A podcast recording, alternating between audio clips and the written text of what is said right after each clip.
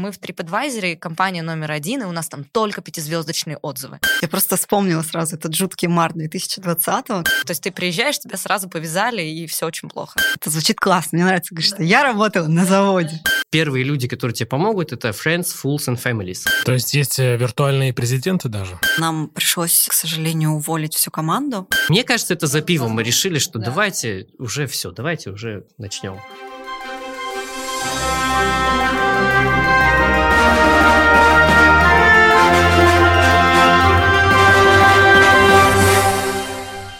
Привет, друзья! Вы слушаете подкаст «Зачем я это делаю?» И я, Иван Нестратов, автор и ведущий. Подкаст про осознанность, желание меняться и двигаться вперед.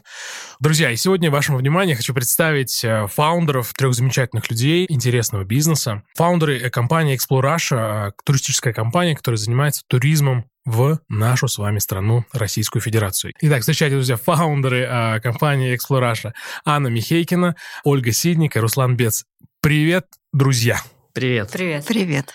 Перед тем, как э, мы начнем э, нашу беседу, ребят, можете немножко рассказать, ребята и девчата, я прошу прощения, да, можете немножечко рассказать про себя, ну, поскольку мы начинали диалог с Анной и договаривались тоже с Анной, Ань, давай начнем с тебя, и дальше там, как захотите, расскажите немножко про себя, чем занимались и почему вообще туристический бизнес-то вы пришли. Всем привет еще раз. А, меня зовут Анна. Собственно, я один из сооснователей Exploration. Какой был путь к этому всему? Вообще, я из Сибири, Урала, родилась в далекой Якутии. И после университета так сложилась судьба, что, конечно же, я переехала в Москву. Какие необычные новости. Ну, на самом деле, с ребятами мы знакомы давно, года примерно с 2006, если я не ошибаюсь. Вы все из Якутии? Нет, нет, у нас, а, нас объединила в свое время такая студенческая организация, которая называется ISIC.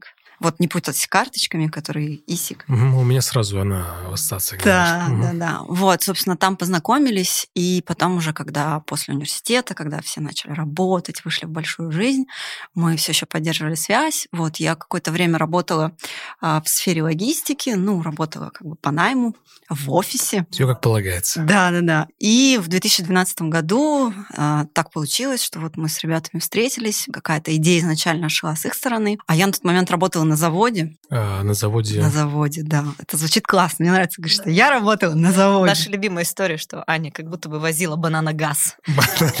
Короче, я работала на заводе в закупках. А. Вот, и возила, да, там всяческие газы, в том числе там был классный бананогаз. Вот, и поднадоело мне это дело. Ну и, в принципе, хотелось чего-то более интересного. А на тот момент тема вообще с путешествиями, она как раз набирала обороты, особенно с путешествиями именно в Россию. Вот, и не было никого классного. Ну и мы решили стать теми классными, кто будет возить к нам сюда иностранцев. Ну и до 2020-го мы прям активно этим занимались, все было классно. Что будет дальше, конечно, пока непонятно, но мы так или иначе тоже трансформируемся и стараемся меняться. Про трансформацию и изменения мы обязательно поговорим, это точно, потому что у вас очень интересный бизнес с точки зрения, как вы трансформируетесь, меняете пандемию. Окей, хорошо, Ань, спасибо. Давайте тогда переходим дальше к следующему или к следующей, кто у нас тут готов, друзья.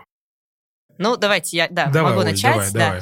Ольга Ситник, да. Да, это я. Раз э, Аня начала, собственно, да, с нашего знакомства, потому что это все примерно про одно и связано, у меня как раз э, была история такая, что после университета я год путешествовала, чуть-чуть жила в Китае, чуть-чуть э, на Балканах, потом путешествовала по Европе.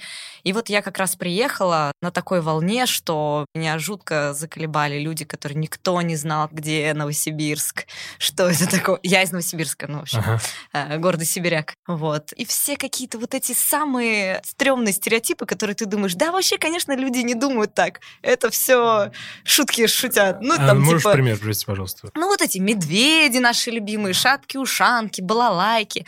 А, мафия, мафия. Вот. И в лучшем случае... Мафия, ты имеешь в виду игра мафия? И тут э, как наступает ночь, ага, да, да, да, да. Или рус, Russian Рус, Да, да, Russian мафия. Угу. То есть ты приезжаешь, тебя сразу повязали, и все очень плохо. Угу. Вот. Это, собственно, самый высокий уровень э, знаний и осознанности. Угу. А так вообще обычно просто «что? Откуда?» Новосибирск? Ну, но, но, ново, ново, what? вот. Но, опять же, возможно, сейчас что-то меняется, но не сильно. И тогда, собственно, я вернулась, и мы э, вот в студенческой организации как раз в нашей Вайсик, мы всегда занимались с иностранцами. Мы здесь принимали иностранцев на стажировки, отправляли наших студентов туда стажироваться. И, в общем, постоянно у нас была какая-то тусовка с иностранцами, нам это все жутко нравилось. И мы думали, так, нам надо это как-то все, нам это надо продолжать. Вот. И так мы, собственно, начали с того, что мы просто сами захотели сделать по-нормальному. По-нормальному вы имеете в виду бизнес, да? Ну да. Ага. Оль, спасибо. Прям сразу вопросов. Ну, дождемся Руслан еще, да, Руслан, а, и начнем, так сказать, нашу гонку вопросов. Руслан, давай тебе слово. А, я Руслан, а, я предприниматель. Привет, Руслан. Да, и отец двоих детей. Наверное, так будет правильно ответить вопрос, кто вот я. Ты правильно отвечаешь на вопрос. Мы как попало, на самом деле, ответили. Я имел время подумать. Мы познакомились все в университетском время, и мы в университете очень движово проводили время именно с иностранцами. Их приглашали, сами ездили тоже от Малайзии до там, Европы. Э, после этого... От Саратова до Омска. И, и по России тоже. Да, да. По России тоже. Мы проводили различные конференции вот, для молодежи во всех городах России. Сам я из Кемеровской области Кузбасс, город Междуреченск, научился вот с Ольгой в НГУ, Новосибирский государственный mm-hmm. университет. А, люблю очень математику, физику, прям куча олимпиад, звание у меня было там в школьные года, там в студенческое время. Звание математика года? А, типа того, да. Ага. А самое интересное, юное дарование Междуреченское, 2003, наверное. Наверное, встают, когда говорят тогда. Юное дарование. Да, мне платили стипендию 700 рублей в месяц, как сейчас помню, угу. за такое. Я тебя поздравляю. Вот, и поняли, что то, как мы путешествуем по миру, и то, как мы путешествуем по России, хочется показать и перенести свой опыт нормального, адекватного путешествия по нашей стране для иностранцев. Потому что, как вот э, уже сказала Оля, Аня, что есть такие мастодонты, да, там, интурист, вот он и делает все свои программы, и приезжает туда очень много туристов. Но что они видят, как они видят, был э, большой вопрос. Мы сами попробовали, как это все происходит, и поняли, что нам бы не понравилось. Если бы мы были иностранцами, и нам бы предложили такие программы, не очень интересно было. Вот. И в какой-то момент мы все собрались, вот Аня с заводом, я тоже работал в... То есть Ане пришлось завод продать? Не достал уже, давайте уже заниматься. Хотели же, вот, ну вот все время же хотели, давайте делать. И начали делать. А никогда же идеального времени, чтобы начать свой бизнес, его Согласен, нету. да. Это как с детьми. Типа никогда нету идеального времени, постоянно что-то тебе мешает. Но мы решили так, все. Рожаем. Да. Вы сегодня упомянули э, про то, что хотели сделать классно, э, хотели сделать хорошо, потому что Руслан сказал, что нам бы не понравилось, мы были бы иностранцами. А вот расскажите, как это классно? Вот э, я так полагаю, что вы считаете, что ваша компания Exploration это идеал, это классно. В чем это уникальность тогда? Ну, смотрите, а, вообще, когда мы начинали, это было, goddammit, вообще почти 10 лет назад. И тогда... А, goddammit, ты знаешь, черт возьми? Э, черт, черт подери. Черт подери. Черт его возьми а, за ногу. А почему так? Э... Ну, в смысле, что э, сейчас уже немножечко другая реальность. Угу. То есть мы начинали в реальности, когда, условно, тур в автобусе это была какая-то норма. All-inclusive угу. это была норма. И, в принципе, все более-менее познавали действительность в туризме из окна автобуса. Не останавливаясь. Да, ну то есть э, оставаясь в себе, оставаясь в своем автобусе, и как бы все им было классно. Мы говорим о том, что да вы вообще ничего не знаете. Вы как приезжали условно со своими стереотипами про валенки, вы так с ними уедете. И нам казалось, что очень классно сделать так, чтобы они встречались, не знаю, там, с местными людьми, шли бы на кухню, сидели, чтобы они шли в гости, чтобы они шли и знакомились с художниками, чтобы они шли в новые классные креативные места и узнавали вот наши города, как они есть. Я думаю, что сейчас, почти уже через 10 лет, мы пришли в ту точку, когда говорить, что локалы, у нас теперь такой жаргон, что очень много появилось классных стартапов. А расшифруй локали, что это? Что теперь новый вайб и новая фишка — это вот как раз все делать как местные. Встречаться с местными, местные гиды. Я из этого места, я знаю, где здесь лучший кофе, где здесь э, тусовки, где здесь э, классные галереи, и я знаю, как здесь все происходит, и давайте вообще сходим на какое-нибудь городское событие, которое для нас не специально для вас, туристов, сделано что-то искусственно, а именно в нашей жизни поучаствовать. Угу. Оль, прости, а скажи, а был ли такой запрос ходить на выборы у иностранцев на наши? О, нет, такого что-то я не припомню. На наши местные, так сказать. Ну, тоже наши же, местные. Да. А как называются люди? Э, наблюдатели, Наблюдатели. да? Наблюдательницы. Ну нет, у нас как-то... Ты разговариваешь, что попробовать все местное, и мне сразу почему-то выборы в голове. Хотя у нас передача не не политическая. ну, да. Но тоже, да, повестка, она вообще посредством чего создается? Вот почему у людей закоренены какие-то образы в голове? Ну, потому что, с одной стороны, политика, с другой стороны, медиа. А медиа, ну, видимо, тоже как-то за счет политики формируется. Но в медиа попадают в основном политические да. новости, и даже 10 лет назад было все очень плохо со стороны медиа.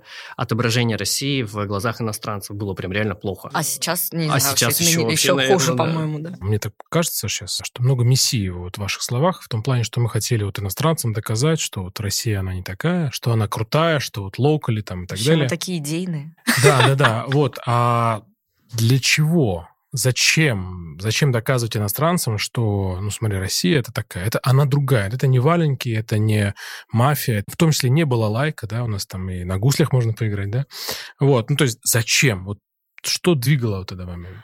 Ну, мне кажется, здесь еще такой важный момент, что ты же всегда все делаешь от себя, да, от своего внутреннего какого-то понимания своих ценностей и так далее. И мы, как э, тоже бывалые путешественники. Мы, кстати, очень много все вместе путешествовали, надеюсь, мы скоро это возобновим.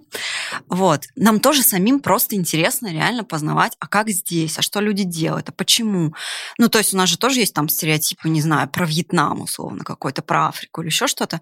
И нам самим всегда интересно докопаться до какой-то истины, что ли. То есть действительно посмотреть, а правда это так или не так? А если это так, то почему? И здесь то же самое. То есть просто мы делаем так, как как нам бы самим было классно и интересно, как вот уже Руслан сказал, да. Вот, поэтому у нас нет задачи доказать, у нас есть задача просто показать что-то действительно настоящее. Потому что мы для этого же не подговариваем там кого-то, типа, ой, ребят, давайте вы тут будете вот так делать. Я понял, что у вас такая как бы концепция. Да, у нас такая концепция, что э, все те партнеры, все те гиды, вся наша команда, с которой мы работаем, они очень близки нам по духу, по нашим ценностям, и для них это тоже очень важно. То есть для них тоже очень большая ценность в том, чтобы показать правду, рассказать правду и объяснить, почему это так, а не иначе. И это не значит, что это там плохо или хорошо. Э, это как бы безоценочно, да, это вот оно вот такое есть. И, наверное, в этом большая ценность ценность, и люди чувствуют вот эту правду, да, искренность, и, конечно, это всегда круто, и этого хотят. Ну и вообще, зачем же ты едешь? Ты едешь же за какими-то смыслами. То есть мне просто кажется, что там, где смыслы, там, где ценности, там сразу же получается гораздо более объемный твой опыт. Ну, больше эмоций, наверное. В том числе. Прям как все в моем подкасте. А, я согласен, Аня, с тобой, что э, искренность она считывается очень быстро, и э, ну, она подкупает. И, на мой взгляд, ее очень мало сейчас. Ну, вот, кстати, вот это новое поколение, это молодежь 20-летняя, вот они классные. Я просто вот даже, знаете, сейчас а, ходишь, какие-то услуги получаешь, и вот ты смотришь, что там уже работают, ну, да, назовем это молодежь. Про Сбербанк сейчас говоришь? А, нет, вот на массаж я недавно ходила. А, то. Ты знаешь, там была девочка, вот мне кажется, ей 23 года максимум. Ну, либо она так хорошо выглядит, но нет, глаза не врут, там видно, что... Угу. Ботокс туда не зальешь, да? Не-не-не. И вот она такая, вот у нее такой подход, ей прям хочется, чтобы тебе было, ну, приятно, хорошо. И это не какое-то заигрывание ради там денег, ради чаевых или ради еще чего-то, а ей просто реально хочется круто сделать свою работу, чтобы человеку тоже от этого было прям классно. Вот, поэтому мне кажется, хороших людей много. Хочу э, у вас узнать э, чуть более подробно, как все начиналось вот с истоков. Э, Оль, ты сказала, что 10 лет назад Goddammit. Я вот это запомнил. Почти, почти 10. Почти, почти 12 год. Ну, то есть в следующем году будет 10, получается. А, ну хорошо, тогда потом отметим. Да. Вот, ну, почти 10, ну, неважно. А как все начиналось, с чего все зарождалось-то? Ну, кроме того, был интерес, вы сказали, что вы втроем работали, что институт, вам было клево, по фану. Ну, так бы ездили бы. Зачем надо было компанию это делать? Но мы знали, что в какой-то момент мы все равно откроем свою компанию. То есть все равно желание предпринимательства, оно в нас было. И мы понимали, что либо сейчас, либо в какой-то другой момент. Просто в Москве ты же еще, когда переезжаешь, ты попадаешь в этот водоворот, что тебе постоянно нужны деньги, потому что ты снимаешь квартиру, Наоборот, да. тебе надо платить за квартиру, тебе нужны постоянно деньги. Ну, то есть, в общем, угу. ты постоянно в этом живешь, поэтому ты не можешь себе сказать, так, все, сегодня я увольняюсь и начинаю делать свой бизнес. Ну, то есть в Москве так не бывает, тебе постоянно нужны деньги. Вот. Но был какой-то момент, что я уволилась и не могла найти работу, угу. и мы поняли, видимо, что это момент. Да, и так мы начали, мы вспомнили, что там три года назад у нас была эта идея с иностранцами, угу. и давайте развивать. И мне кажется, что здесь э, было очень классно то, что у нас не было никаких навязанных у самих стереотипов, угу. как надо делать. У нас не было ни туристического образования, мы все там, кто кибернетик, физик, кто менеджер, кто социолог. У нас не было никаких паттернов, как нужно делать. У нас было какое-то только свое соображение, что нам кажется, что вот так будет классно. Давайте попробуем это продать. Ну, ты забыл еще про юное дарование добавить к Руслану. За словом кибернетик, да, это скрывал? А вот э, вы начинали троем, а, ну, чем больше акционеров, тем сложнее, наверное. А как вы поделили обязанности? Кто у вас чем сейчас занимается?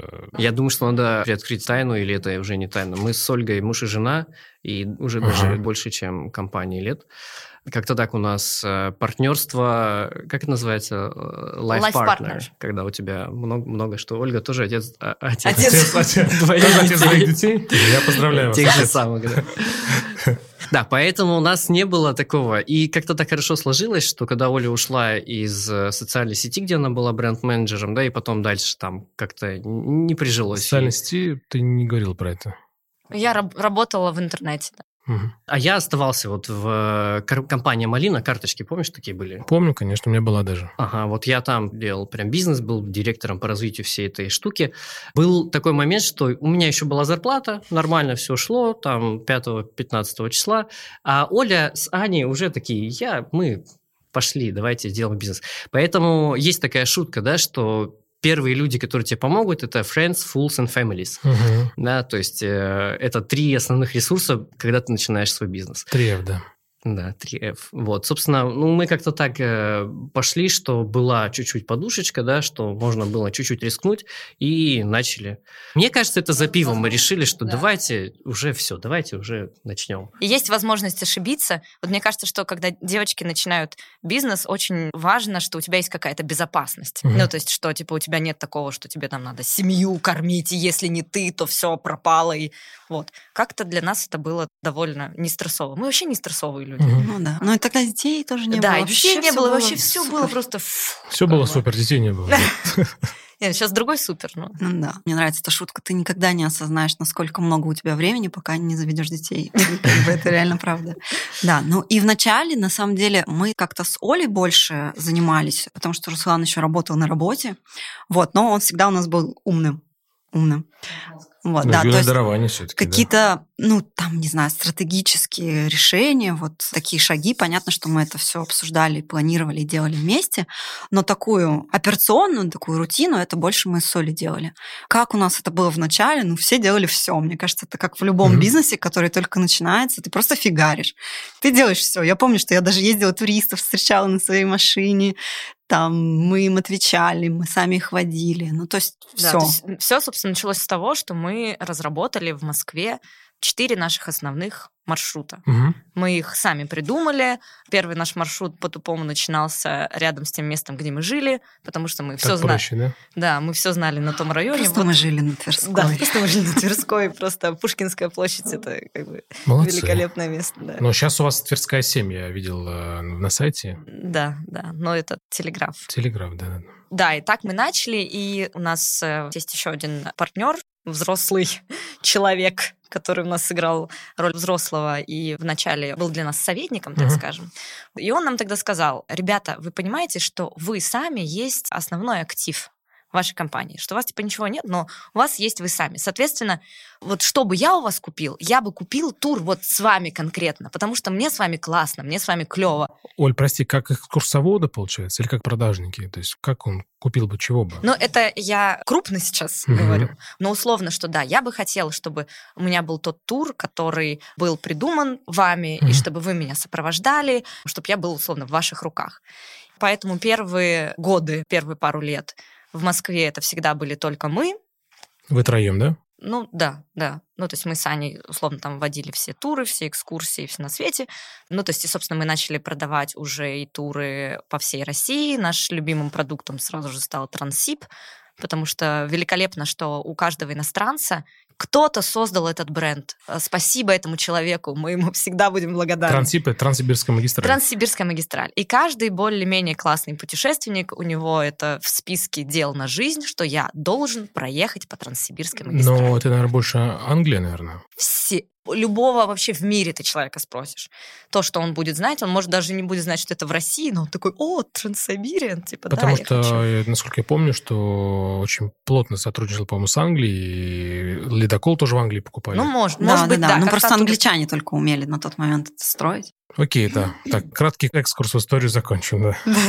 Да, и мы поняли, что единственный путь, который у нас есть, чтобы это все дело как-то расширять, нам нужно искать людей, которые думают так же, как мы, у которых такой же взгляд. И здесь можно отсылку делать к тому, что до этого Аня говорила про ценности и на взгляд на мир. На подход к жизни. А давайте э, вот э, как раз э, про ценности. Э, Какие ваши ценности? Расскажите про них.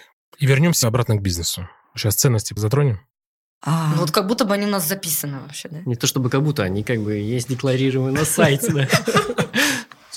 Ну, как сказать, тут э, ценности versus бизнес, наверное, так э, не очень постановка вопроса корректна для нас сейчас, потому что из ценностей у нас и исходит бизнес, да, то есть мы сразу понимали, что это не стартап, даже тогда, наверное, слова такого не было, стартап, да, это не бизнес, который мы хотим продать, это бизнес, которым мы хотим заниматься, и ты будешь заниматься с любовью, и он будет приносить тебе прибыль и выгоду тогда, когда он коррелирует с твоими ценностями, поэтому ценности компаний, они чуть-чуть там переходили и менялись, но они это то, что как бы у нас внутри лежит. Так, а, Руслан, скажи, какие это ценности? Да, можно начать с ответственного отношения, собственно, к жизни. А, Мы это называем responsible travel, да, в компании, если перекладывая.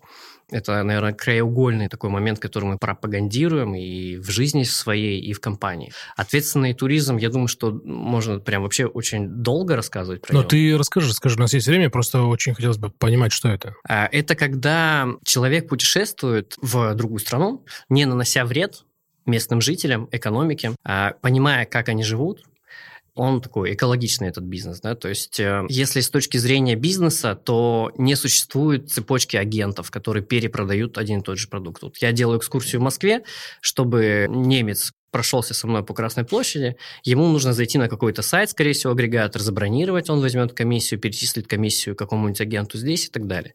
Вот. Я думаю, что можно привести несколько каких-то примеров от противного, да? Давайте. Что значит безответственно? Э, Безответственно это, например, когда мы все жили в мире туризма полтора года назад. И, например, существовали такие города, как Барселона, Дубровник, Венеция, то есть которые просто с туристическим сезоном Санкт-Петербург. да, в той или иной степени, когда на улицах города просто пробки из людей выстраиваются. Потому что, допустим, пришвартовывается большой круизный лайнер, из этого лайнера на день э, выходят тысячи людей. И эти тысячи людей, скорее всего, с утра позавтракали на своем лайнере, за который они заплатили еще, когда покупали эту поездку. Возможно, у них будет какой-то перекус в городе, и ночевать они тоже пойдут в тот лайнер, и за это они уже тоже заплатили этому лайнеру. Соответственно, когда они вышли в Венецию и начали там топтаться, в принципе, возможно, хорошо, если у них будет экскурсия с тем гидом, который там работает. Хорошо, если они еще заплатят за вход в музей. А могут не заплатить? Могут не пойти просто. А, просто... Да, просто не пойти. То есть хорошо, если хоть какие-то деньги там останутся в экономике. Но в принципе, что ты оставляешь в экономике, когда ты путешествуешь? Ты где-то ешь на месте, ты ночуешь. Вот, и, соответственно, дальше ты там как-то еще соприкасаешься с экономикой. А тут ты наносишь супер урон, ты как бы вообще непонятно, как относишься к тому, что вокруг тебя, непонятно, как ты узнаешь адекватно вообще об этом месте, какой опыт ты получаешь взаимодействия, да? Вот, и в итоге э, в 2018 году точно там люди выходили с пикетами и в Барселоне, и в Венеции, типа, туристы, уходите. То есть как бы настолько до предела. Но здесь понятно, что это на одном конце Мгм. экстремума, да? Ну и там вот, э, когда вся тема была очень сильная, с э, all-inclusive турами, когда люди просто приезжали в отель, непонятно в какую страну, и просто ты сидишь и ноги мочишь в море. Ну, то есть то, что это Египет, а не Тунис, ты узнаешь просто, ну, как бы из билета, потому что ты приезжаешь в примерно один и тот же отель, примерно того же качества будет all-inclusive, да, и примерно те же будут люди тебя обслуживать. Ты ничего не узнаешь о местной культуре, и количество денег, которое ты оставляешь тому самому официанту, который тебя обслуживает, оно минимальное, то есть там 0,00, э, там, десятая доля процента пойдет этому человеку. То есть, по вашему мнению, это безответственный туризм? Да. Хорошо. Ну, потому что он, типа, безответственно относится к местной экономике и к местным людям, потому что у них нет возможности при помощи туризма заработать. Они безответственно относятся к культуре, потому что если ты ей не интересуешься, то ты, собственно, к этому безответственно относишься. И наша любимая экологическая тема, тоже повестка. То есть как я могу хоть дома, хоть в гостях вести себя так, чтобы это наносило наименьший урон окружающей среде. Пластик, zero waste, вы паритесь на тему экологии, да? Да, да. Ну, все, в общем-то, ты тоже, я смотрю, с бутылочкой сидишь. Угу. Не с пластиковым стаканчиком. А мы можем еще один пример привести, когда в Россию приезжает вот то, что мы бы не хотели, чтобы развивалось в России. Это наш партнер, друг, большая страна Китай. И зачастую организация раньше туров у них выглядела таким образом, что тот турист из Китая, который приезжает да, к нам в Москву, как гость, он покупает тур в Китае, платит в юанях деньги китайской туркомпании, которая здесь его встречает на своем самолете, который обслуживает китайские авиалинии. Соответственно, все деньги остаются пока еще в Китае. Он прилетает сюда к нам, заходит в э, трансфер, который также э, делает китайский автобус, да, э, и, скорее всего, не очень много налогов платит в России, потому что это юридическое лицо зарегистрировано там. Они приезжают сюда, и в этом автобусе ему китайский гид рассказывает о том, показывая на статую Юрия Долгорукова, что это Пушкин. Ничего не остается в мозгах китайцев. То есть это бесполезно, не соприкоснулись с культурой ни с чем, проехали на своем автобусе, но они же нанесли вред окружающей среде, как минимум, да? Они же приехали сюда. И пользовались всеми ресурсами. Оставляя минимальное количество денег за эти ресурсы. Они ночуют в гостинице, которые также принадлежат этой же туристической компании, которая зарегистрирована в Китае, которая в Китае платит налоги, не в России. И там были, да, какие-то даже истории, что какие-то группы э, расплачивались за сувениры в России ваучерами, которые они купили за юани в Китае. Вот меня это парит тема, что у тебя получается, что ты с этого одного юаня, который он потратил на тур, ты заработаешь 0, там, 0,5. Россия заработает. А откуда столько патриотизма у вас? Страна у нас хорошая, любим ее. Мы поездили по стране, то есть мы побывали в очень многих городах. Ну и вообще мы сами все из разных городов, и наша личная география, она тоже большая, поэтому, конечно, душа болит э, и за это все. Ну и у нас какая-то типа вот гражданская позиция, что мы верим в собственную инициативу, что то, как мы будем конструировать свою реальность и свою каждодневную жизнь, так оно и будет. И, соответственно, если мы ее будем конструировать так, подбирать себе так партнеров, туристов, друзей, соратников, гидов, в общем, всех, значит, так и будет. То есть это не связано, не знаю, там, с какими-то, с нашими личными убеждениями. Угу. Значит, не себе. Хорошо, а по ценностям мы про ответственный туризм я понял, что это такое, а какие еще у вас ценности? Мне кажется, у нас большая ценность, как мы, кстати, придумали переводить ее на русский? Порядочность. По-английски она звучит как integrity, и вот по-русски, скорее всего, порядочность. Э, самое корректное слово, тоже большая ценность для нас. И тоже мы очень всегда предельно открыты со всеми, с партнерами, с туристами, с теми людьми, которые у нас работают. Мы открыты, мы всегда честны и того же ожидаем. От взаимной стороны, да? Да, вот. И вообще нам везет с этим. Ну, потому что вы начали с себя и подбираете вокруг людей. Ну да, наверное. Хорошо, давайте тогда двигаться дальше. Про обязанности понятно, про ценности спасибо. Это очень честно, на мой взгляд, э, было, и это приятно, когда вот с такой позиции выступают. А, давайте поговорим больше про бизнес. Вы сейчас занимаетесь только с иностранными, да, туристами, правильно я понимаю? С российскими туристами не работаете? С отечественниками мы пробовали на этапе еще только начала нашей uh-huh. деятельности. Не понравилось. Решили, что все же наша цель показывать, какова есть Россия для иностранцев. Угу. А русские не оценят, что ли, или что? Не то, что они не оценят. Просто один контент, который будет интересен, важен и нужен для иностранца, он абсолютно будет не востребован у наших людей. Например, можешь привести? Не знаю, условно, ты можешь сам дома борщ сварить, жену попросить, маму. То есть ты знаешь, что такое борщ. Ты знаешь внутреннюю составляющую да, нашей страны. И то есть мне там рассказывать о том, что происходит сейчас условно в Москве кому-то, ну, это будет странно. Не знаю, про коммуналки рассказывать, да. А мы там, ну, примерно одного возраста, да, я думаю, мы там все знаем от родителей или, может быть, сами жили. Все по 20. Все по 20. Вот, ну, то есть какие-то такие вещи, которые которые, они для нас обычные, это наша жизнь, это наша повседневность. Для иностранца это будет круто, интересно и вообще что-то необычное узнать. Для русских это будет, ну, типа, а зачем вы нам это рассказываете? Вот, поэтому мы просто в какой-то момент поняли, что это две абсолютно разные аудитории, и аудитория соотечественников нам не сильно подходит. Мы все же больше, да, для иностранцев. Другой продукт. Другой продукт, абсолютно другой продукт. Ну что ж, хорошо. Давайте тогда затронем тему пандемии, потому что мне кажется, что вашу сферу она затронула, наверное, больше всего, и э, поговорим про это. Как сейчас работаете? Вот спустя... Вот это прошел год уже пандемии, да? Как вы сейчас работаете? Что вы вообще? Что, что, вы делаете? Что, что я делаю? Я просто вспомнила сразу этот жуткий март 2020 когда у нас, типа, знаешь, там каждые, мне кажется, два дня или один день у нас была одна позиция, потом вторая, потом третья. Мы сначала там перевели на полставки людей, потом уволили, потом еще кого-то. И это, конечно, был такой просто адский стресс ты прям... Каждую неделю кого-то приходится Да, и это... Увольнять. В какую-то неделю это было просто каждый день. Типа во вторник мы еще такие сидим на прежней.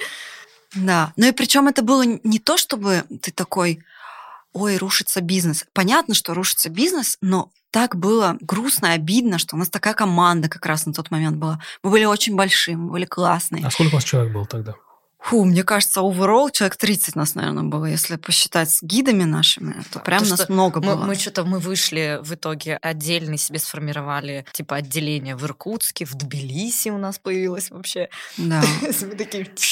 Ну, может быть, э, стоит рассказать про 18 год, 19 год, какова была наша динамика. 18 год очень важен для туризма в России. Про чемпионат мира? Да. Угу.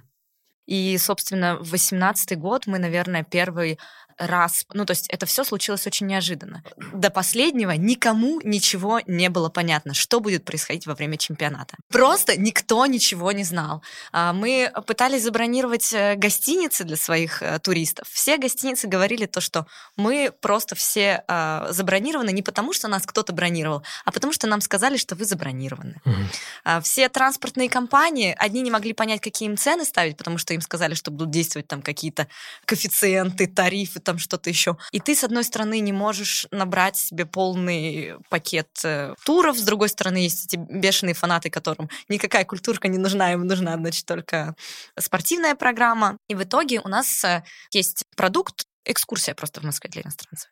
Можешь забронировать на сайте, ничего никого не спрашивая, просто зайти, бам, и забронировать. И, собственно, как только двери чемпионата открылись, то там понеслась. И у нас стартовало там просто по пять экскурсий в день из разных мест Москвы с полными группами. У нас там все гиды были просто на пределе, но для них это было такое супер высокое время, и время, ну вы сами помните все, что происходило на улице. Новый год каждый день был. У меня такое было состояние, что типа все такое классное, все таки на подъеме, все такие счастливые, все, Новый год каждый день. И вот, собственно, в девятнадцатом году у нас была такая амбиция, что тут как бы к нам приехал чемпионат, и поэтому у нас поперли цифры цифры, вообще у нас там был рост в три раза, по-моему. Вот, что нам нужно в 2019 году сделать свой чемпионат. Как бы самим придется потрудиться.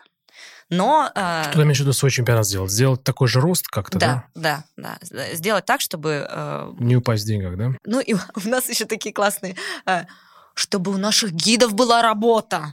Угу. То есть вы переживаете за, за людей, не только за страну, за Ну, потому что, понимаешь, ты же работаешь, у нас все равно все гиды, они не в штате, они фрилансеры. И чтобы их постоянно бодрить, и чтобы они постоянно были у тебя, тебе постоянно их надо загружать работой. Угу. И опять же, люди грустят, когда мало работы. Ну и вообще, да, ты же, если ты классный, если ты нацелен на рост, то когда у тебя было вот столько, а потом, там, условно говоря, вот столько мало стало, угу. да, то уже так, такой, блин, что-то как-то скучновато. Вот, поэтому, с одной стороны, хотелось, да, как-то продолжить рост там и в смысле денег и так далее, но и какой-то загрузки, и вообще какой-то был такой эм, спортивный, может быть, даже интерес, что типа давайте, давайте. Вот. Ну и плюс, мне кажется, чемпионат, он эм, все-таки классно мы все сделали. Я имею в виду не мы, Эксплораша, а мы, Россия, да, и ну, у нас тоже много иностранных друзей. Мы общались с нашими туристами, и, конечно, люди сказали, что вау, было реально классно. Уровень организации. Уровень организации. Футбольные фанаты, они же, ну, сумасшедшие, они по всем местам ездят. То есть за этим своим футболом они обычно по всем континентам. И им как бы есть чем сравнивать. Вот, Россия здесь выступила прям супер классно. Вот, за что спасибо всем, кто постарался. Вот, и поэтому, да, мы в 2019 году тоже поставили себе высокие цели, и, в принципе, мы их достигли. Да, 2019 год был просто сумасшедший. Э, в плане туристов было очень много гостей. А было... За, за счет чего вы достигли-то? Что вы, что такое сделали? Ну вот у нас 18-й был сумасшедший. После этого мы поняли, что наша вот такая семейно-дружественная компания, она стала уже большой.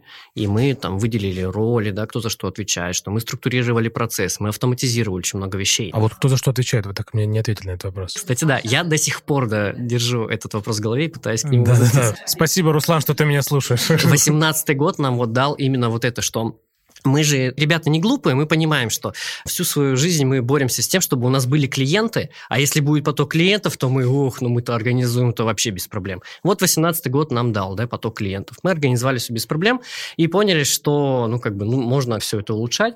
Я в компании отвечаю скорее за такие сопутствующие вещи, которые, ну, необходимы для функционирования бизнеса. Это финансы, это IT и маркетинг девочки отвечают за самую важную вещь, да, это, собственно, за сам продукт, его дистрибуцию и отношения с партнерами. Это если, наверное, на высоком уровне, да, рассказать, там, может, вы добавите немножечко. Ну, у нас с Аней все-таки различаются роли. Конечно, я и говорю, что добавляйте. Ну да, я больше за продукт, наверное, отвечаю. А что значит а, отвечать за продукт? Ну, а, мы продаем продаем, продавали. Будем продавать. У нас очень э, много всего. То есть мы продаем не только Москву, мы продаем всю Россию, да.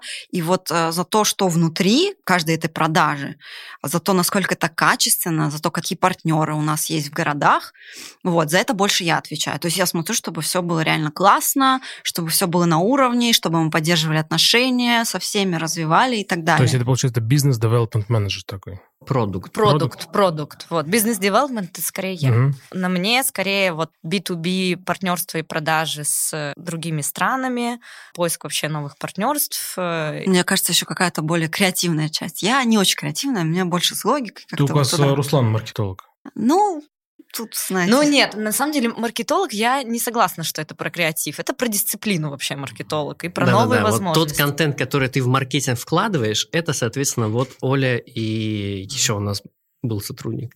А я скорее как э, логику всего этого, угу. там, конверсии, вот эти, где Понятно, мы рекламируем воронка, и так далее. Да, да, да. И еще у нас, конечно, большую часть нашей работы составляет, вот сейчас же новое модное слово, мы теперь поняли, как это называется, сообщество.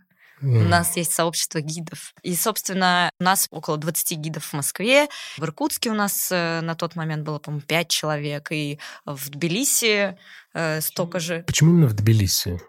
Почему не Там в Ереване? Например? Просто так сошлись э, а, все звезды, звезды да. Просто звезды так сошлись, и, в общем, появилась Тбилиси.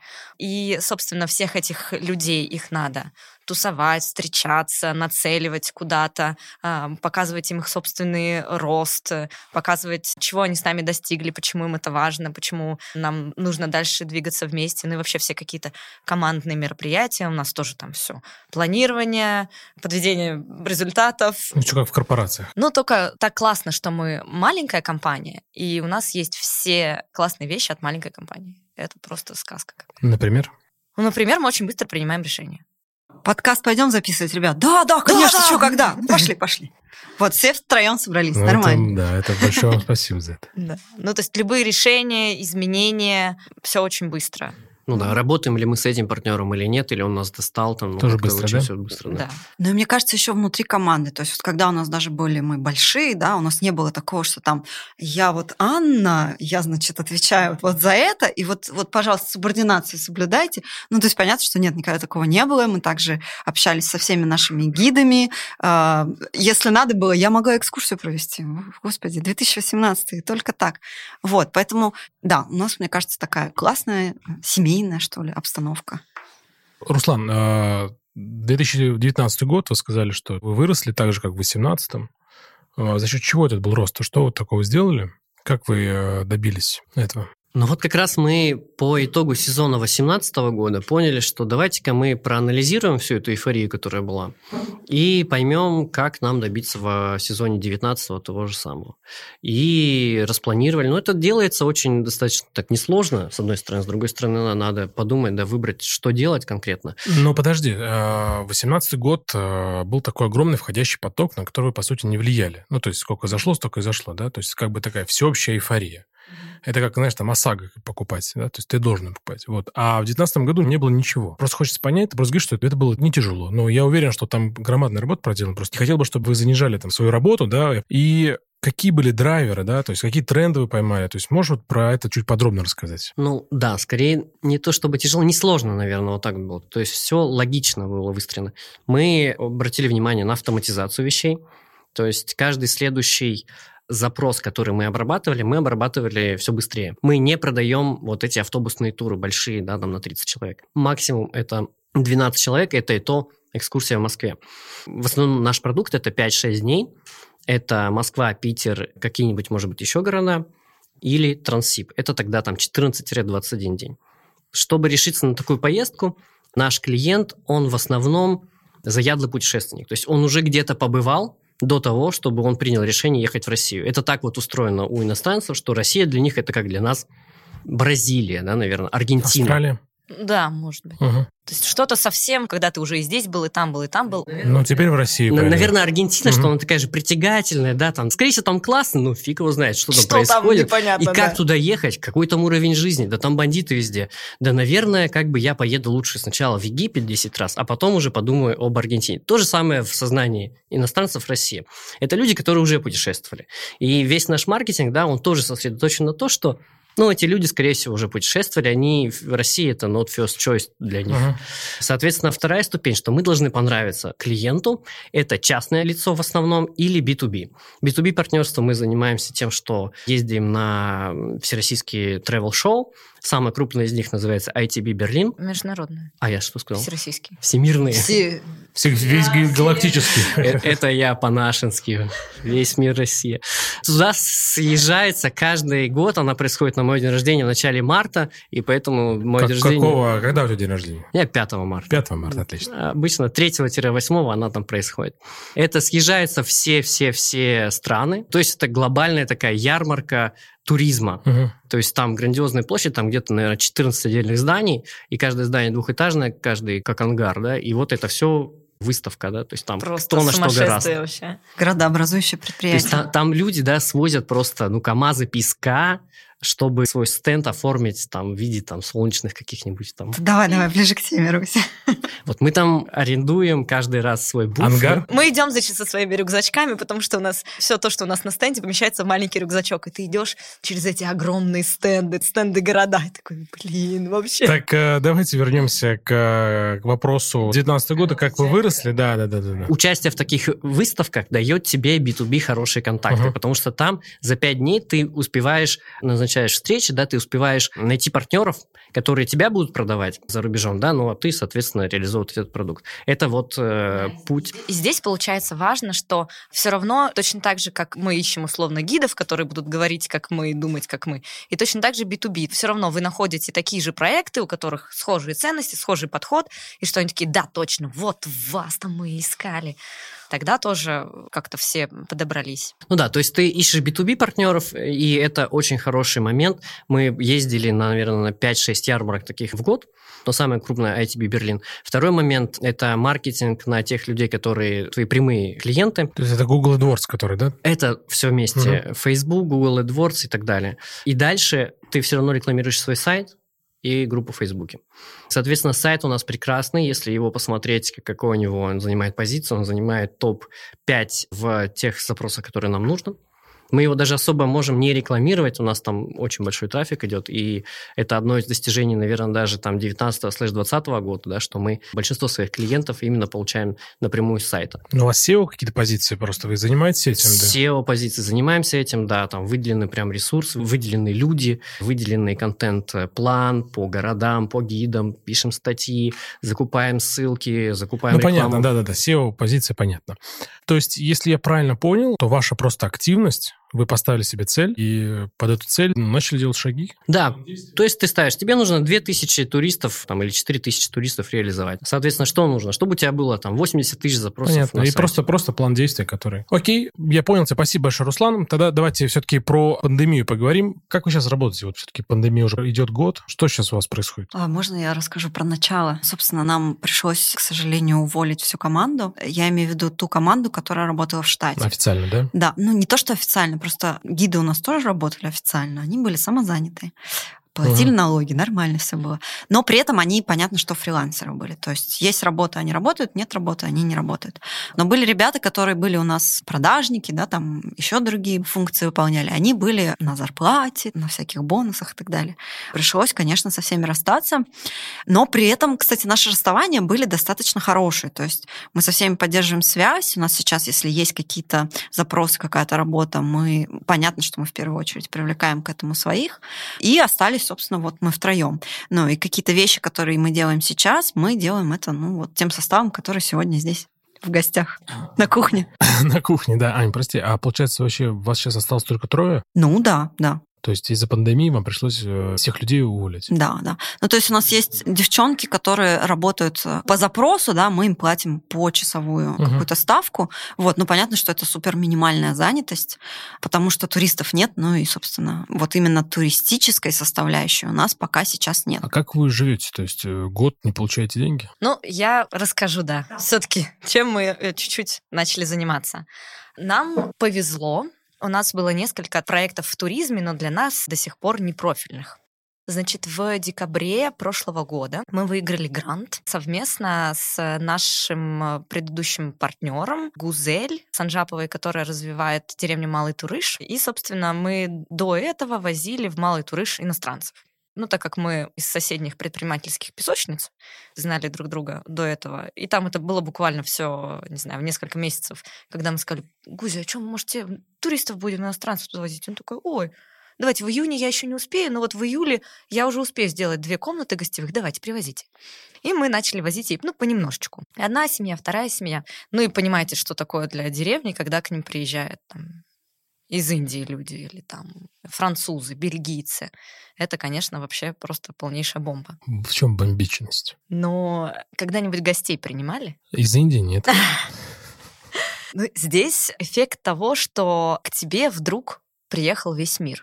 С одной стороны, даже вот дома ты пригласил людей, что ты делаешь? Ну, убираться начинаешь, да, носиться по дому, там, тряпочкой махать. Конечно, да, начинают. Лучшие блюда давай готовить. Там. Блюдо, да, селедку под шубой, мимозу. Вот. И вообще вспоминать, что у тебя есть лучшего. И, в принципе, туризм — это такой классный инструмент для любого вообще направления, будь там это деревня или город, понять, что у тебя есть лучшего и чем ты хочешь поделиться что у тебя есть классного. И вот, собственно, для малого Туруша, тоже для их жителей, это был такой момент, когда, с одной стороны, они показывали в хорошем смысле, кто они такие и чем-то своим делились, и с другой стороны, к ним как бы приезжали ребята, и они такие, так, а у вас все еще есть ловцы змей? Они такие, ну, как бы мы из Бангалора, там это технологическая столица Индии, мы вообще там как бы нет, у нас такого уже вообще не бывает. И вот какие-то эти разговоры на кухне, То они есть, снова... э, Оль, э, получается, что они знали Индию по фильме «Зита и Гита», да, э, «Танцор диска». Да, да. А теперь она приехала к ним сама, и она оказалась как бы абсолютно не та Индия, которую они думали. И сколько еще людей живет в Малом Туруше, я думаю, чтобы понять. Да, в Малом Туруше живет 50 человек. А, ну, Вот. Ну а понятно, что для иностранцев это глубинка, это возможность увидеть тех э, людей, которые живут посередине ничего, отдохнуть посередине Транссибирской магистрали, чуть-чуть отключиться. Там, конечно, классная природа, и, в общем, все на свете.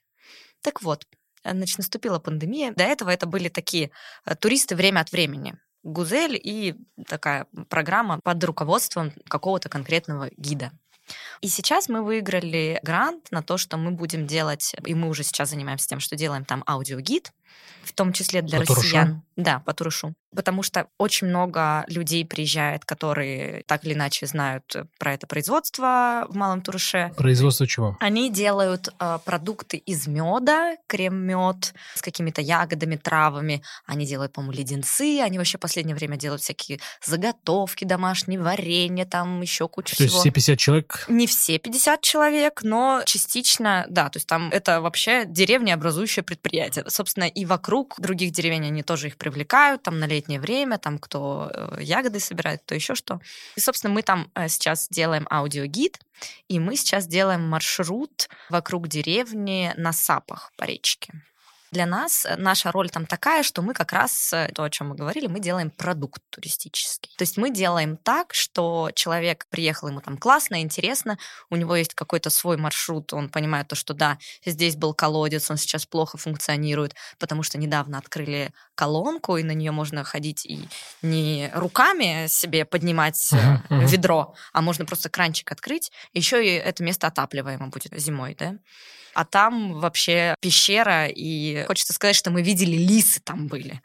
Руслан действительно туда спускался на лыжах. Сейчас мы в феврале, когда ездили, он такой, тут следы от лис, тут следы, лисьи следы. Вот. И, собственно, вот этот аудиогид, он будет uh-huh. построен и на каких-то территориальных вещах, что да, тут посмотрите направо, посмотрите налево, на каких-то легендах, на историях этих великолепных жительниц, чего стоит Мариам, которая работает на этом производстве, служила там женщина с ружьем на каком-то режимном объекте в Екатеринбурге. Вот, то есть там персонажей, в общем, хватает. Я, я понял. А так все-таки вернемся к вопросу про пандемию. Выиграли грант, но вы выиграли сейчас. А, вот Аня сказала, что вы уволили всех людей. Вы год уже, по сути, не получали деньги. Вот этот весь процесс год. То есть вы как к этому шли, к этому гранту? Что вы делали тогда этого? Чем занимались? Ты понемножечку начинаешь щупать вообще, что происходит, как ведет себя рынок. Помимо этого, просто у нас появилось несколько таких возможностей, когда мы сейчас создаем эти туристические продукты или работаем с местными компаниями. Например, сейчас у нас будет поездка поездка в Улан-Удэ,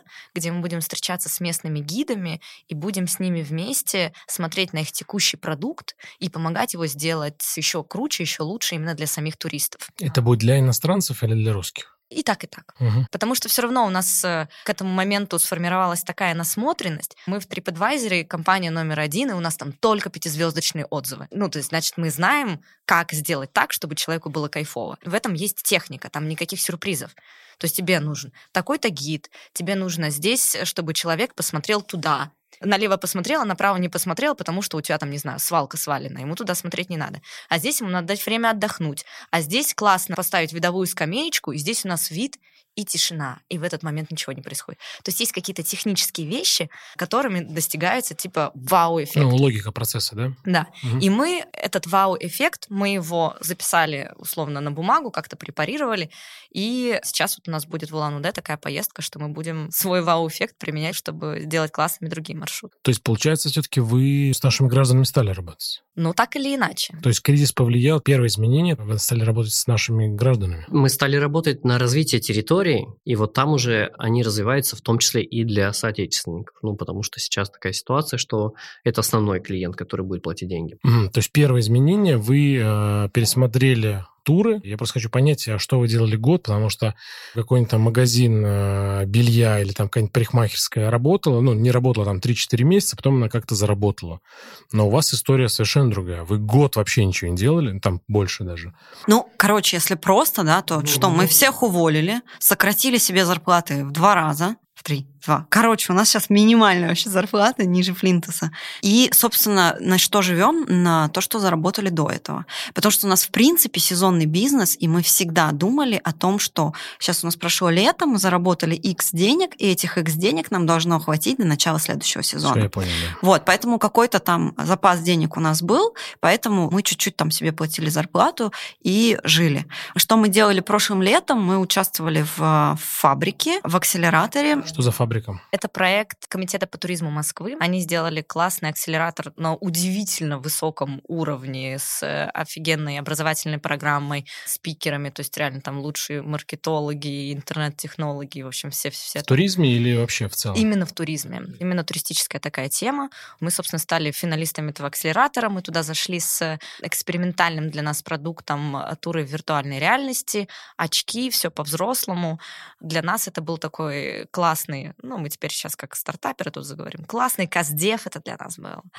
Да, и, в общем, мы оттуда ушли с тем, что пока виртуальная реальность — это очень дорого, угу. поэтому нам либо нужны, собственно говоря, уходить в инвестиции и вот во все эти большие деньги, но нам всегда очень важна какая-то социальная составляющая. Кому это поможет? Вот тем, что я, типа, угу. сделаю сейчас эту виртуальную реальность. Спасу этим кого-то? Или что я там? Ну, каких-то геймеров я, типа, позабавлю. А дальше что будет? А, может быть, сейчас нет ответа, но, на мой взгляд, очень интересная позиция. Очень глубокая мысль в этом. Я думаю, что стоит задуматься многим на эту тему. Какую социальную ответственность вы несете? Да. Но для нас это было очень классное время, когда мы познакомились и с другими туристическими проектами. Они многие только начинали, а мы пришли уже с какой-то до этого истории. Ну и плюс еще мы тогда э, решили поэкспериментировать, потому что я уехала сидеть в деревню к своим родителям, которые живут в глухой деревеньке в Иркутской области, а Оля была в Москве. Тогда еще было вот это вот все сидят дома, никуда не ходят, нельзя. Локдаун. Да? Локдаун, да. И мы решили попробовать онлайн-туры. Я делала, значит, тур по деревне, вот огород, посмотрите, вот это туалет на улице, вот это все рассказывала. А Ольчка готовила. Готовила, рассказывала, что мы едим, там, как пьем чай, почему, вот. Кулинарные курсы, да, были? Оливьешечка.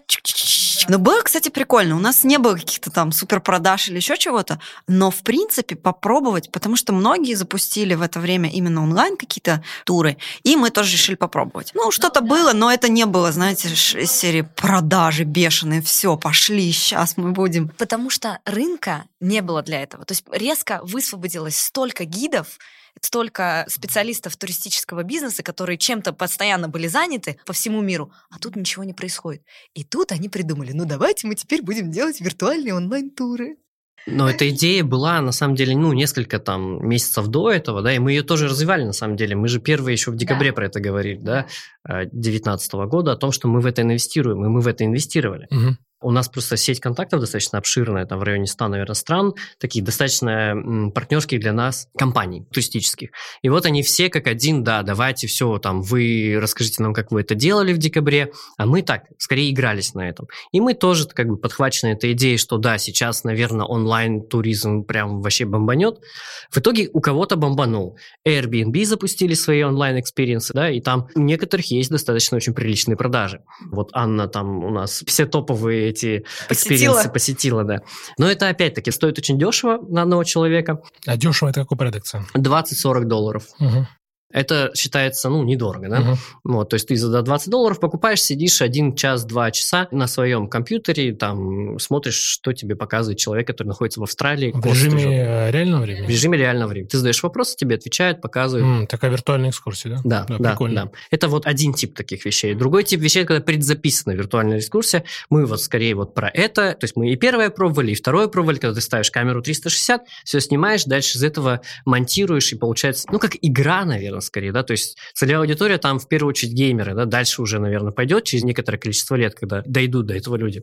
Но мы опять-таки вот это пробовали, мы именно с этой идеей пришли в акселератор, мы там получили вот этот каздев. Ну да, мы поговорили, наверное, со всеми людьми в России, которые так или иначе серьезно занимаются виртуальной реальностью. И это было тоже как бы вау, классно услышать такой фидбэк. Погрузились, да, в эту тему, мы поняли, что вообще наша земля, на самом деле, не знаю, значит, нет продана уже виртуальная земля, вот это uh-huh. вот место, где мы сейчас, она кому-то принадлежит в виртуальном мире, который просто... Нет, не знаю. И ты можешь давать рекламу виртуальную в виртуальных очках реальности, платя комиссионный тому, кому это принадлежит. То есть есть э, виртуальные президенты даже? Да, скоро у тебя будет как бы вот здесь вот рекламка появится, да, вот на этом белом там, и это кто-то кому-то что-то заплатил. Ну, то есть там вопрос в том, когда, условно, Google все-таки выпустит свои очки, они станут настолько же доступны, насколько телефон, чтобы это в массы пошло. И это скорее не про ответственная жизнь, ответственный туризм и так далее. Да, это скорее про развлечение, про что-то такое. Да? Немножко нас это отпустило, мы поняли, что, наверное, чуть-чуть мы подождем. И вот э, пошли дальше. Это было уже конец лета, когда мы экспериментировали со всеми этими да? вещами. 20-го, да. И у нас появился очень классный проект, как раз потому что мы с организаторами познакомились в фабрике и рассказали про нашу суть, чем мы любим-то заниматься, нашим любимым устойчивым ответственным туризмом. И мы сделали, вот сейчас э, совсем завершающий этап нас ждет, проекта мы делали для правительства Москвы такой большой, тоже можно это назвать КАЗДЕВ, и мы смотрели почти что в ручном режиме компании, которые заняты так или иначе в туризме в Москве. Это туристические компании, рестораны, музеи, парки, сувенирная продукция. Mm-hmm. Как они проявляют себя сейчас с ответственной точки зрения, то, что мы до этого обсуждали. Проявляют в каком смысле? В том смысле, как они так организовывают э, свои активности, что там типа идет вклад в местную экономику, как они с экологической точки зрения, есть ли у них там какие-то инициативы. Еще что у нас культурная составляющая. Сохраняю ли я как-то культурное наследие, как я это все дело представляю, и как я переосознаю современную реальность, что ли сказать, и как я про нее тоже рассказываю. Есть ли у меня насчет этого какая-то осознанная позиция? Мы выяснили то, что много кто уже что делает в этом, но они как бы осознанно про это не говорят. Почему они говорят, они стесняются? Вот, и там дальше, да, много вопросов, потому что мы посмотрели серии 800 компаний. Очень сильно так. Мы поняли то, что какие-то вообще больше в курсе компании. То, что есть очень, допустим, много ресторанов, которые идут уже в направлении какой-то экологичности, ответственности, которые сотрудничают с НКО, которые закупают свои продукты у фермеров недалеко. Это продукты сезонные, которые будут смотреть, как у них на кухне весь процесс выстроен, чтобы там эти резиновые перчатки не летели, какие-то одноразовые вещи, пластик уменьшают. Такой, получается, осознанный бизнес, э, ну, не навреди. Да, да. Но где-то из серии этого меньше там. И наша задача была показать то, что да, эти кейсы уже там есть, да, нам нужно, наверное, какое-то осознание, то, что это может быть, во-первых, классно, если мы все узнаем про друг друга, то, что мы уже этим занимаемся, и мы уже можем делать какие-то партнерства вместе. И еще и с третьей стороны мы можем рассказать об этом своим гостям, своим клиентам, и от этого им станет еще круче. Ну вот я не знаю, если бы мне такое сказали, я бы сказала, я бы с вами все сделаю. То есть вы станете счастливее, потому что воспользуетесь нашими услугами, да? Да, да, да. Да. Оль, спасибо тебе, очень подробный рассказ. Хорошо, то есть э, давайте вернемся еще раз к кризису, поговорим про коронакризис, как я иногда его называю. Вы какую-то помощь от государства получили? Ой, мы что-то пытались, но в итоге... Мы только как родители получили. Да-да-да. Не зря 10 тысяч рублей или сколько там. Но мы получили помощь от государства в том, что государство отложило сбор налогов за этот период времени, но выручка была ноль, поэтому как бы... А, ну да, да, да. Мы подавались на кредит, который там была возможность получить почти беспроцентный. Угу. То есть вот кредит да, и за да, проценты понятно. государство платит. Нам его не дали, нам отказали в нем. Ну, ничего страшного. Как говорится... Никогда не рассчитывали на государство, Да, говоря. никогда не рассчитывали. Тут такие подумали, ну, вроде у нас время освободилось, ну, давайте везде подадимся. Ты вот эти кипы печатаешь, везде их раздаешь, и в итоге все равно по нолям. Хорошо, а вот с точки зрения самого кризиса, а чему вас научил этот кризис? Тоже что-то кто-то спрашивал, ну и что? И, возможно, вот вы до этого плохо работали, а с пандемией вы стали работать лучше? Да нет, у нас все хорошо без пандемии было, у нас все было классно. Но... А... Чему он нас научил? Чему он научил, да, да. Ну, мне кажется, что вот если брать нас троих, даже не столько в бизнесе, а сколько вот вообще в жизни, мы в очередной раз, потому что у нас уже бывало, когда у нас все деньги забрали, то самое государство. Закрылся просто банк наш. А какой? 2015 год, у нас был счет в пробизнес-банке, mm. и тогда была какая-то очень активная волна, когда закрывались банки, а у нас был конец сезона, это было 12 августа, и наш банк закрыли со всеми нашими деньгами, которые мы заработали за лето. Ну, ничего, мы это пережили. Вот. И сейчас очень похожая ситуация. Мы снова остались втроем. Ну, ситуация реально плохая, потому что нет работы, нет бизнеса, нет денег. Смотря вперед, да, ты понимаешь, что, ну, очевидно, что так же, как было, уже не будет. Но при этом мы остались в абсолютно адекватных отношениях друг с другом. У нас как-то очень хорошо между собой маневрируем. Нету никаких скандалов, я не знаю, еще что-то. Скандалы, интриг. Скандалов, интриг и расследований. Может быть, потому что делить нечего особо. А может быть и нет. Вот. И... Просто люди хорошие. И люди, да, хорошие. И как-то мы все равно более-менее оптимистично на все это смотрим. И вот это время, которое у нас высвободилось, нам дало возможность, не знаю, детей повоспитывать, потому что у нас а, в девятнадцатом году родились дети маленькие. Да. Это с одной стороны, а с другой стороны еще мы поняли, какая у нас классная команда была. Что вот все действительно с пониманием ко всему отнеслись, ко всему, что происходило, да. Угу. И мне кажется, что если случись так, что завтра скажут, все, границы открыты, мы работаем, все с радостью придут к нам, вернутся, да, и как бы продолжат. Как будто бы вот там поставили на, на паузу, паузу, да, потом раз нажали кнопку и пошли дальше. Ну, я как бы на сто процентов уверена, что так оно и будет.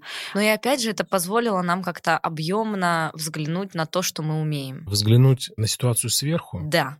Угу. Да, именно про это. Причем, когда ты внутри ситуации очень сложно взглянуть сверху. Я помню, что там уже в апреле там наши коллеги по цеху туристическому, кто-то начал сразу, давайте что-то предпринимать, там какие-то начались вот эти онлайн штуки. А как бы не хотелось ничего предпринимать. Хотелось, чтобы ситуация отстоялась чуть-чуть.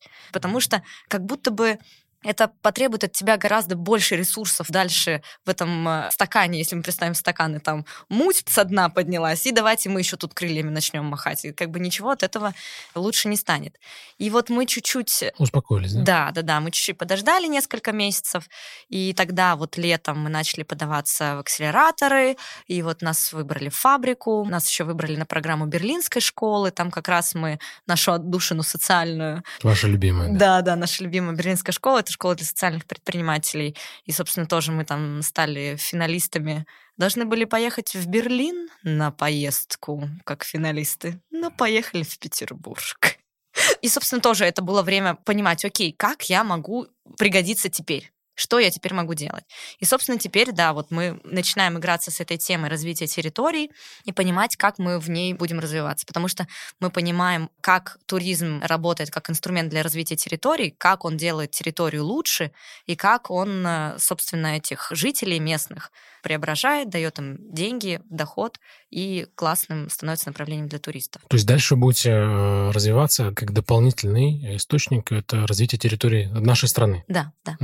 Для иностранцев и для наших и соотечественников, как говорит Руслан. Ну да, мне кажется, что теперь мы просто тот опыт, который мы получили, свою экспертизу, не побоюсь этого слова, готовы применять дальше и уже упаковывать и создавать продукт не только для себя, да, для нашей компании, но и для какой-то отдельно взятой территории, компании, команды. Вы хотите сделать город как бренд? То есть вы такие бренд-менеджеры какого-то города упаковываете, да? Да, да. Ну, то есть это может быть деревня, это может быть просто компания, которая хочет, э, не знаю, начать, продолжить, перезапуститься, но не знает, как это сделать. Угу. Вот, потому что у нас опыта, ну вот реально создания продукта. Продукт это что? Это вот, ну, назовем это просто экскурсия. Это может быть а. просто. Но в итоге в этом очень много составных вещей. Там, типа, очень много подрядчиков, угу. тех, кто это делает. А экскурсии на, в компании вы делаете такие? Были такие мысли? Ну, то есть, например, вот ездят же многие в Google, там, и так далее, в Apple, там, а в Россию никто не хочет приезжать, там, в Яндекс приехать, в Касперский, например. У нас, а, кстати, были как-то студенты, вот эти американские, они приезжали и ходили, да, в компании, я вот сейчас не вспомню, какие. Ну, короче, было такое, было, угу. но я не могу сказать, что это супер как-то востребовано. Это было скорее исключение, чем правило. Ну да, промышленный туризм, наверное, все же для местных жителей больше интересен. Но были, например, какие-то запросы, что вот я бы хотел встретиться с какими-то там, типа, молодыми предпринимателями. Да, тоже я там помню, мы ходили к ребятам на Digital October, там угу. делали какие-то, ну, посиделки в ну, каком-то ну, таком формате. Россия большая страна, огромная, гигантская. У нас есть все. Степи, моря и так далее, и так далее. И очень много уникальных и хороших мест. Можешь пример привести какой-нибудь? Алтай. Камчатка. Карелия, да, прекрасно.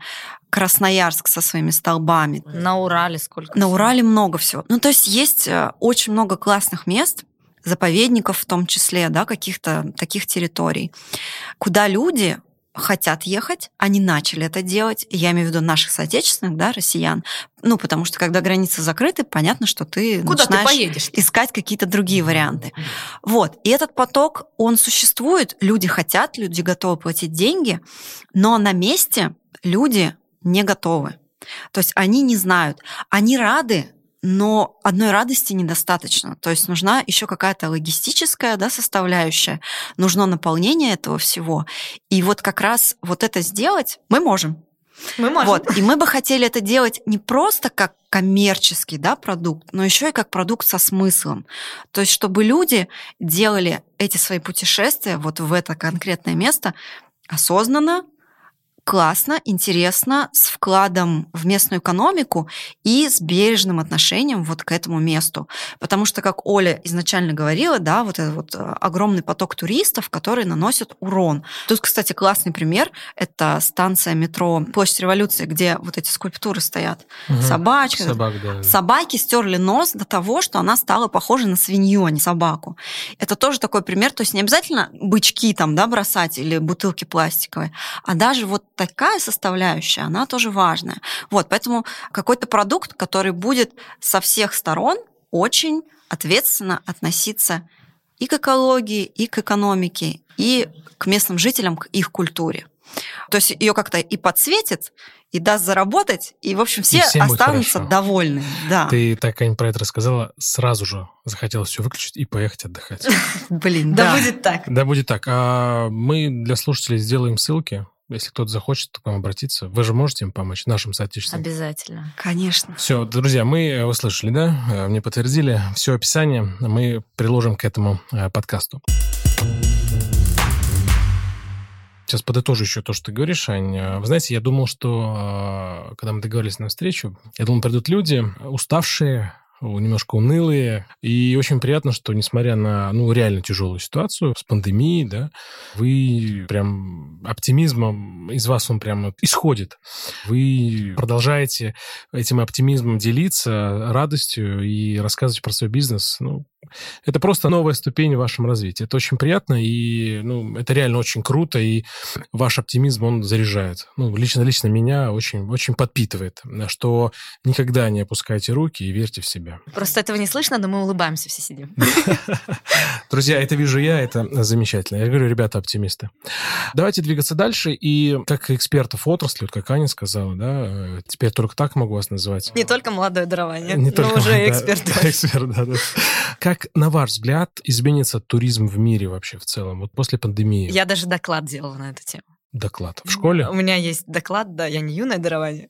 Он на английском языке, Доклад правда. Э, в правительстве? Нет, в общем, рассказывала я, делилась со своими коллегами как раз на этот счет. И я думаю, что будет происходить вообще следующее. Что сейчас происходит? Люди путешествуют мало. Сюрприз, да? Во-первых, это такой э, очень большой толчок для развития туризма именно мест, которые рядом. Если я до этого на выходные лечу Рим, Париж, Стамбул, в общем, куда бы мне только слетать, то теперь я думаю, м-м, я сяду на э, свою машину, и куда я могу поехать? Э, ну, условно, там 200 километров вокруг, да? То есть мы стали видеть то, что рядом, да? Да, это э, развитие туризма как раз вокруг больших городов. И я думаю, что это классно, что тоже в регионах это возможность для развития вот каких-то территорий вокруг регионов. Потому что, опять же, например, я напомню, я сама из Новосибирска. Да-да, мы помним, помним, да. И э, прошлым летом я вот месяц тоже была в своем городе любимом всегда так страдаем, так страдаем. Вот. И тоже мы ездили вокруг Новосибирска. Это было тоже очень классно, удивительно. Конечно, там расстояние вообще. Едешь, едешь, едешь, ничего, ничего. Едешь, едешь, едешь, едешь, едешь, едешь. Приехал. Как бы просто у нас страна огромная. Вот. Так, значит, первое. Развиваются места, которые вокруг. Второе.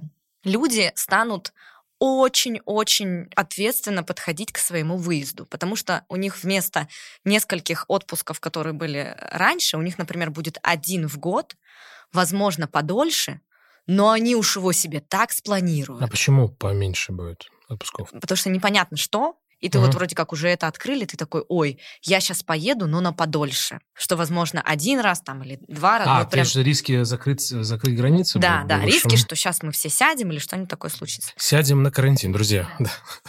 Я, извините, вообще ничего такого не имела в виду. Да-да-да. Соответственно, очень э, такое скрупулезное планирование, с одной стороны. С другой стороны, возможно, готовность потратить чуть больше так как у меня уже мой последний отпуск, возможно, был давно, следующий непонятно, когда предвидится, возможность потратить чуть побольше. С третьей стороны, все-таки выбирать какие-то места, которые менее популярные, гостиницы поменьше, экскурсию индивидуальную. То есть все-таки, чтобы я был как-то побольше один. Хотя вот э, на Сочи посмотришь, там что-то никто никого, ни к чему такому не стремится. Вот, я как бы такая сама себе немножечко противоречу, но тоже я говорю это, ну, все неспроста, потому что есть люди, которые э, реально, которым это все важно. И вообще в Европе до сих пор очень серьезные э, ограничения. Понятно, что у нас уже все вообще пошли гулять. И... Ну да, вакцину все сделали, да. Друзья, вакцинируйтесь. Да. да. И, возможно, вот те виртуальные и онлайн-экскурсии, которые вот мы так срочно все хотели запустить, и чтобы появился на это рынок и появился на это спрос, возможно, люди начнут их использовать как часть для того, чтобы подготовиться лучше к поездке.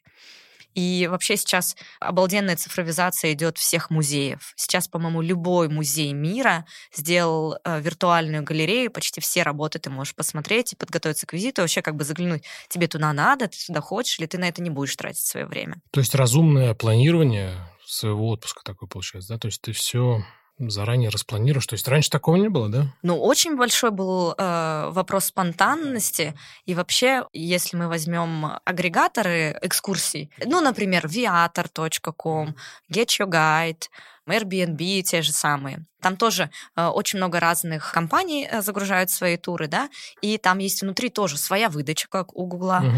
Соответственно, те компании в том числе будут выше в выдаче не только основываясь, хотя очень много основываясь на твоих отзывах, да, но еще они будут смотреть, а какое у тебя время, за которое закрываются продажи на твой тур. Если ты оставляешь вот это вот окно, угу. чем, короче, короче ты его оставляешь, тем выше ты будешь выдаваться в поиске. И вообще последнее время говорили, что там люди чуть ли не за два часа бронируют себе экскурсии. За два часа. За два часа до начала? Да. То есть просто я типа такой с утра просыпаюсь в отеле, думаю, М, что мне сегодня поделать? Я захожу на тот же самый авиатор, например, там или куда-то. Так, так, так. О, стартую через Ну, получается, это такая, знаешь, там Яндекс Лавка, только экскурсия. Да, быстро. да. Ну, то есть, но как бы какое это отношение ко мне, как к бизнесу, да, это уже другой вопрос. А можно ли в процессе присоединиться? Купите на, уже, на, на идущую экскурсию билет. Отвратительно. Ничего не может быть хуже опаздывающих туристов, которые присоединились к группе там где-нибудь через 20 минут. Ну ладно, это оставим в наших раздумьях, что делать с этими туристами, которые опоздали. Скажите, друзья, а в этом году куда стоит поехать? В этом 2021 году. Что бы вы посоветовали, как, как они говорят, эксперты отрасли? Я думаю, что все зависит от того, где вы. То есть, если вы в любом крупном городе, посмотрите, что происходит вокруг вас. Вокруг каждого крупного города должна быть какая-нибудь классная ГЭС. А где посмотреть? Может быть, сайты есть какие-то, Оля? Или, может быть, на вашем сайте э, можно посмотреть? Все еще только на английском, к сожалению, на нашем сайте. Вот. Но если вы говорите по-английски, угу. То да, конечно, обязательно. Всегда есть какие-нибудь ГЭС, всегда есть э, какие-нибудь вещи, связанные с водой, есть какие-то классные природные достопримечательности. Угу. Сядьте на электричку, в конце концов. И до конечной доедете. Да-да-да, доедете до конечной. Понятно, что у Москвы и у Петербурга всегда много очень красивых пригородов.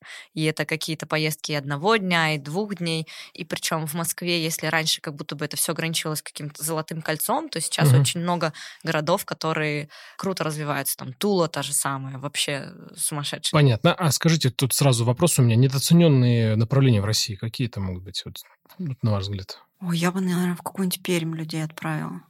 Там классно. Ну, опять же, тут все зависит, потому что на природу, мне кажется, можно ехать хоть, хоть куда, куда да. и везде будет классно. Я имею в виду, что если тебе хочется там трекинг какой-то устроить, по горам полазить, там походить, окей, езжай там в любую точку на Урале, Екатеринбург, Челябинск, там много чего есть. Вот, на Алтае уже все забронировано. Да, реально. Потому что в России уже тоже начинают появляться такие направления, которые все распроданы. И вот, например, тот же Байкал, все, там уже все забито. А, лето все заполнено? Лето все заполнено. Алтай то же самое.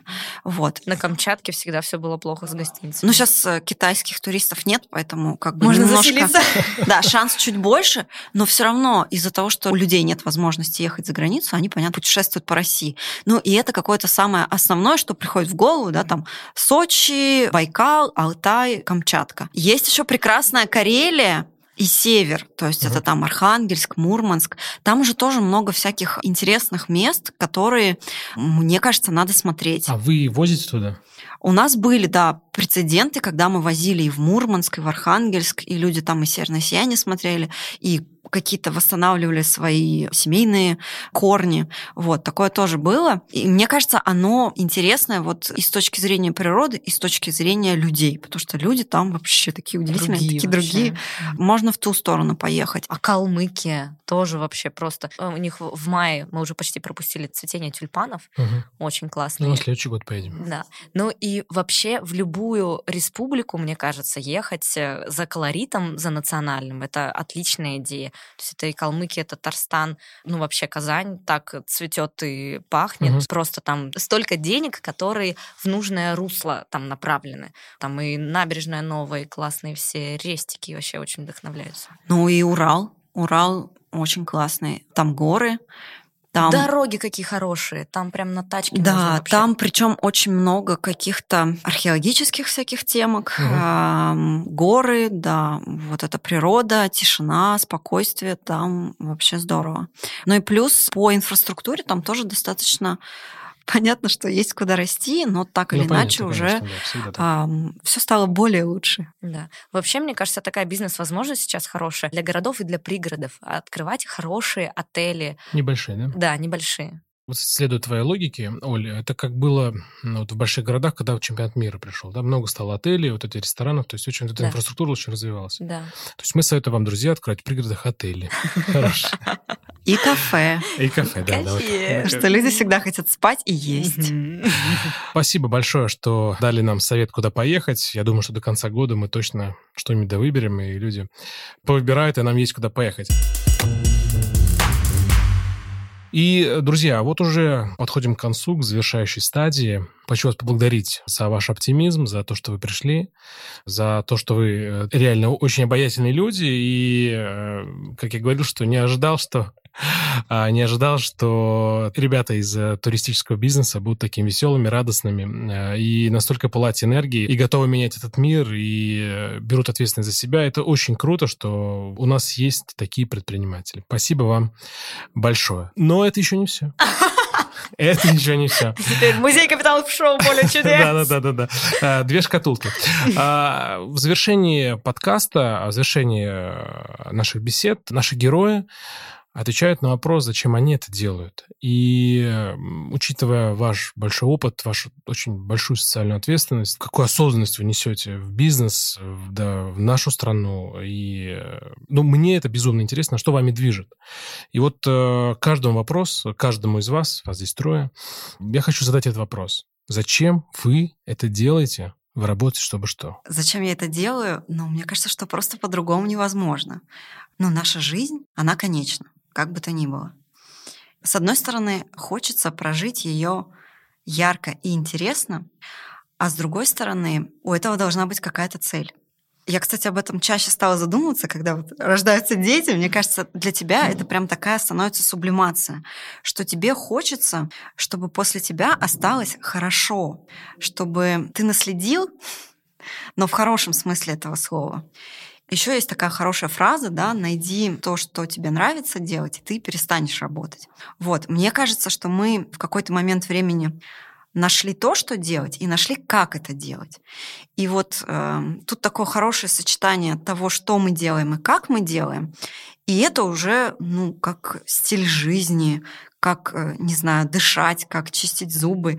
Просто по-другому уже невозможно. Ты понимаешь, что это получается, что это приносит пользу тебе, человеку рядом, э, человеку, да, далеко, да, ему тоже от этого классно, и тебе становится еще лучше, еще приятнее, и ты хочешь делать еще больше.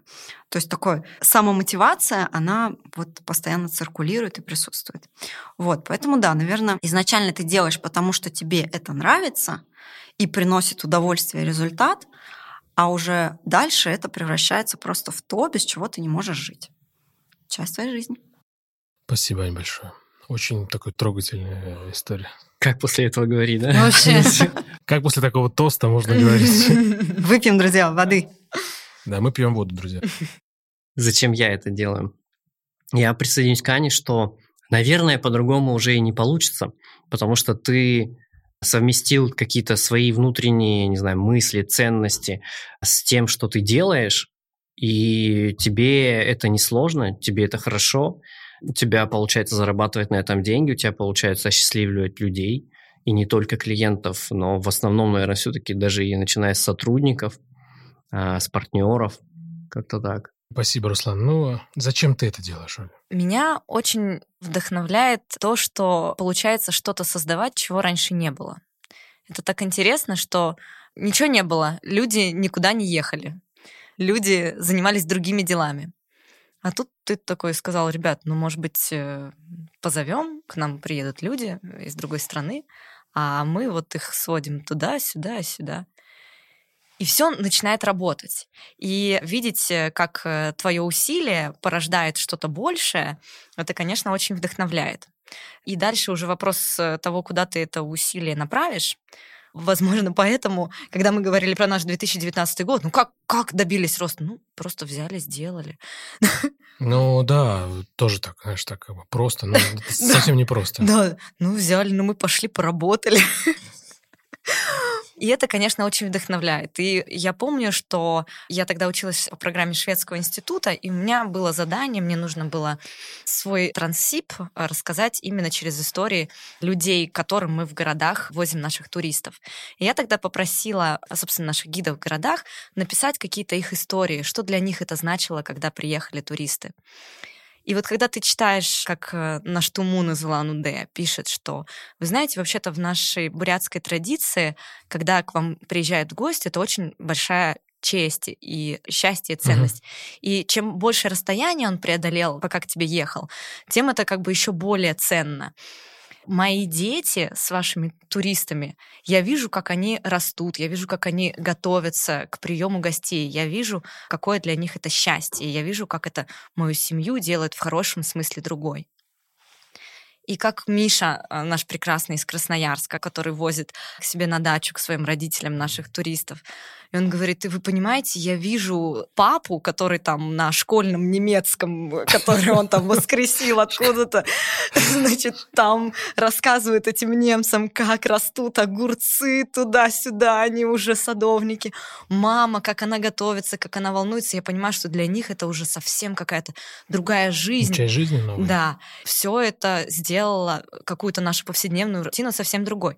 И ты, когда видишь то, что это вот эти истории этих людей, людей, с которыми ты работаешь, это совсем другой смысл несет. И создание вот этих смыслов, это, наверное, есть зачем. Оль, спасибо. Что не фраза, то тост. Э, друзья... Мы все тамады собрались. Да, да, да. Тамадим. Тамадируем. А, друзья, спасибо огромное, что пришли. Спасибо, что поделились всеми смыслами, ценностями. Подведу уже итог. А, я считаю, что чем больше будет таких предпринимателей, как вы, тем а, в нашей стране будет гораздо-гораздо лучше, если таким подходом мы будем делать то, что как делаете вы. Спасибо вам огромное за это. Спасибо большое. Спасибо. Для меня просто гордость за нашего российского предпринимателя. Ну, сейчас абсолютно без шуток. Мне очень приятно, что есть такие предприниматели, что вы дарите, ну, радость как я говорил, что вы думал, что придут э, э, грустные люди, э, вот уставшие, но очень все хорошо. Мне очень понравилась фраза Ани, э, когда она сказала, что когда после тебя хорошо. Вот э, после нашей беседы, вот у меня очень хорошо. У меня очень хорошо осталось на душе, и уверен, что э, нашим слушателям тоже было полезно. Друзья, я напомню, у нас э, в гостях были фаундеры Анна Михейкина, Ольга Ситник и Руслан Бец. Друзья, это был подкаст «Зачем я это делаю?» и я, Иван Нестратов. Не забывайте подписываться на наш подкаст, чтобы не пропустить новые серии. Ставить нам оценки, только пятерки. Зажигайте костры обратной связи и пишите нам, пишите, не забывайте. Друзья, на этом все. Пока-пока. Пока-пока. Пока.